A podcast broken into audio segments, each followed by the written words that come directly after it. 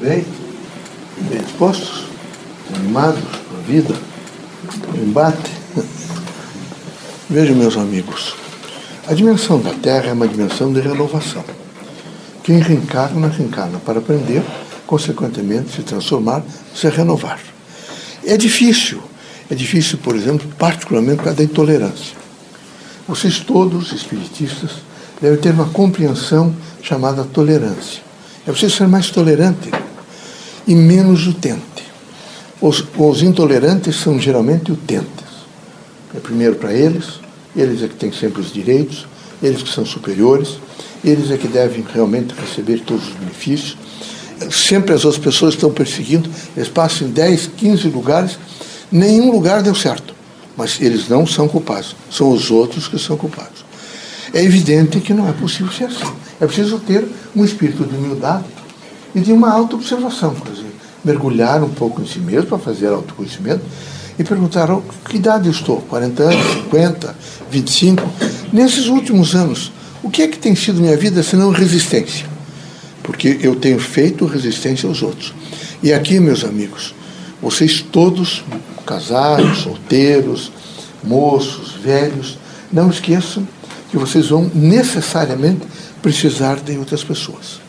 Nem sempre serão seus filhos ou cônjuge. Quem sabe seja alguém é? que trabalha em hospitais, que trabalha em asilo, que trabalha em casa de tratamento de pessoas idosas. É preciso necessariamente ter coragem. A, a coragem não é para enfrentar as outras pessoas, é para se auto-enfrentar e dizer: eu não posso ser assim. Eu devo ser mais compreensivo para ser mais justo. Eu devo procurar entender melhor o próximo para que eu possa, nesse momento, não é, é, oferir um pouco mais de paz, de tranquilidade, de harmonia e de justiça. Eu preciso realmente ter um autoconhecimento, portanto, um autocontrole. Eu aconselho vocês todos que para vocês alcançarem esse sentido de renovação, vocês têm que se renovar. Não fiquem imaginando que vocês são melhores, não, se, não fiquem atrás de títulos que são doutores, que são Hoje é, é bonito, não é, não é mais nem só mestre, nem só especialista, é doutor, é pós-doutora.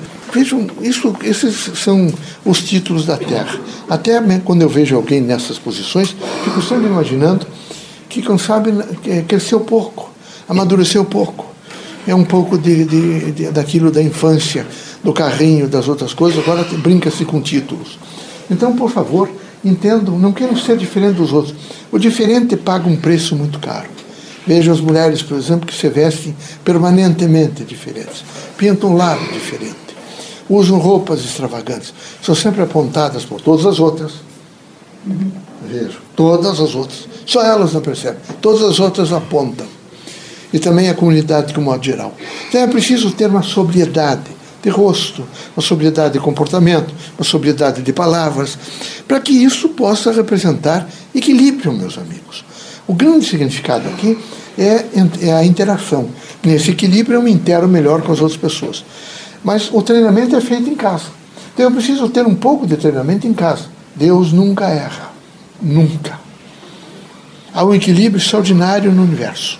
E é preciso que cada um entenda esse equilíbrio.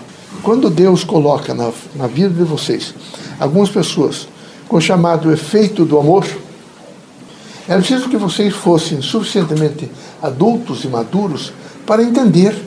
Porque o, o utente não respeita ninguém, nem o pai, nem a mãe, nem os irmãos. Bastou alguém fazer óbito, ele já pensa na divisão dos bens e a melhor parte para ele. Sempre. É, é uma coisa bárbara o utente. Então eu quero entre vocês, vocês se avaliem um pouquinho. Eu será que eu não estou o tempo demais? Tem, tem três bananas, somos três pessoas na casa. Uma delas está começando a, a, a ficar deteriorada, a ponta. Eu posso cortar e cortar outro, comer o restante. E deixo as outras duas para as outras duas pessoas. Eu não posso. O utente nunca reage, nunca, nunca desiste de se beneficiar. Em nada. Então não pode dar certo casamento. Ah, não dá. Não pode dar certo trabalho em lugar nenhum, nem em religião. Não pode dar certo, por exemplo, com a vida, porque ele está continuamente, ele olha, ele nunca verá a casa pintada, mas a mosca que sujou na parede. não podia ser assim, tem que ser diferente. Não é possível ser assim. Aqui na Terra, o grande significado é a diversidade. É o propósito da diversidade que faz com que vocês todos criem alterações e depois a alteralidade, se alterem. Então é preciso descobrir no outro o que há de melhor e não o que há de pior. Os utentes estão sempre descobrindo o que há de pior, porque eles querem se elevar. É preciso que todos digam que eles são extraordinários. Foram eles que descobriram que outra pessoa não é boa. Foram eles que denunciaram, foram eles que fizeram, foram eles que compuseram. Não é possível. Sejam os últimos, porque os últimos serão os primeiros. Sejam tolerantes, porque os tolerantes receberão efetivamente o bem e a compreensão. Sejam modestos, porque o modesto tem diálogo com todos. Não se exalte diante de nada. Quando algumas pessoas começarem a exaltar-se e dizer para dizer que vocês são extraordinários, lembre-se que as mesmas mãos que aplaudem são as mesmas que apedrejam. Não se iludam, meus amigos. Tratem de ficar com os pés no chão. Atentem perfeitamente para a dimensão da vida e essa, façam essa prospecção de uma ordem social para entender, evidentemente, as transformações e a dimensão a que vocês são submetidos no decurso do processo reencarnatório. É preciso coragem. Coragem não é a força desses cachorros, pitbull, não sei o que vocês chamam aí. Não. Coragem é o indivíduo se autocontrolar. Ele tem que ter a força do autocontrole. Se ele não tiver a força do autocontrole, ele está permanentemente desorganizando a vida. E aqui onde vocês estão, como cada, cada unidade corporal de vocês, que é espírito e matéria, é um campo elétrico, um momento magnético, uma ordem. O local em que vocês estão, campo elétrico, momento magnético e ordem. Vocês têm o dever de se preocupar. Aliás, todos os seminários que têm havido conosco, espíritos manifestantes na Terra, o pedido dos instrutores superiores é um só. Procurem sensibilizar a todos no, no sentido do meio ambiente. Procurem que, pelo menos, os espíritas, nesse momento, atentem para o meio ambiente. Que tenham um olhar mais ativo para o meio ambiente. Que observem a natureza e os seres vivos. Porque, quem sabe, através dessa, dessa atenção para a natureza, vocês comecem rapidamente a descobrir que na natureza o mais extraordinário é o homem. É o mais extraordinário.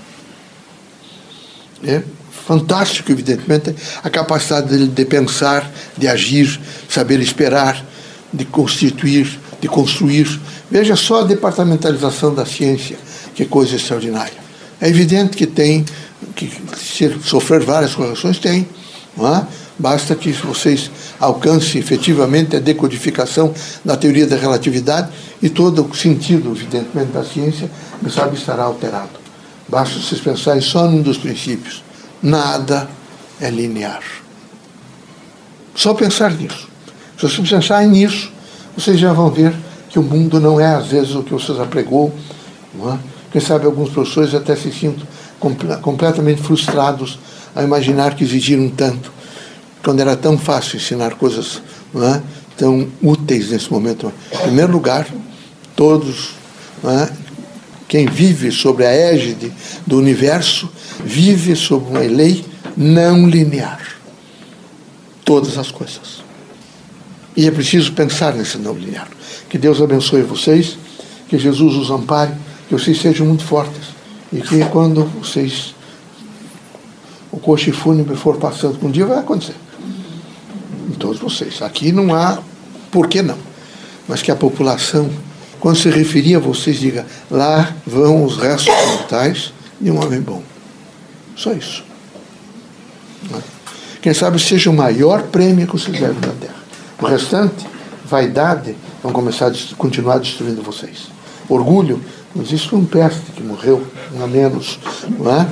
é? qualquer outra coisa. Mas um homem bom, não. O homem bom será sempre um homem bom. Não esqueçam, lavam os restos mortais de um homem bom. Isso é praticamente um, uma parábola. E é preciso entender o que essa parábola diz, no sentido de uma construção moral da humanidade.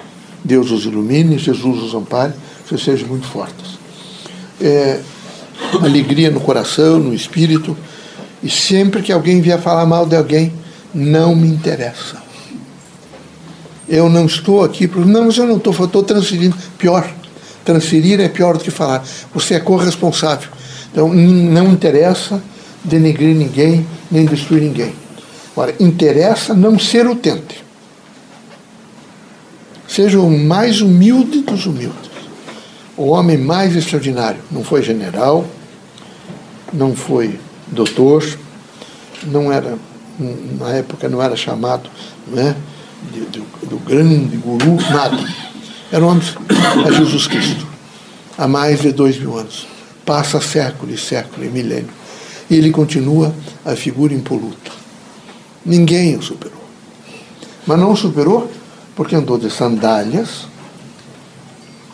um pequeno, uma roupa a mais humilde possível. Veja. E nunca exigiu nada para si. Quando Pilatos, né, para acusá-lo e para demonstrar que queria, naquele momento, denegrir suas imagens, és o rei, sois o rei, rei dos judeus, assim o dizes. Não sou eu que digo, é você que está dizendo. Né? Então, muito humilde, mas muito humilde. Mas por que essa, essa a vaidade toda? O que, que representa a vaidade senão destruição? Nada de vaidade, nada de utilizar os outros, nada. Quem tem poder de renúncia tem poder de construção da vida. Quem não tem poder de renúncia não tem poder de construção da vida. Deus é amor, é luz, é conhecimento, é sabedoria, é a permanente construção do universo e de cada um de nós. Sejam felizes.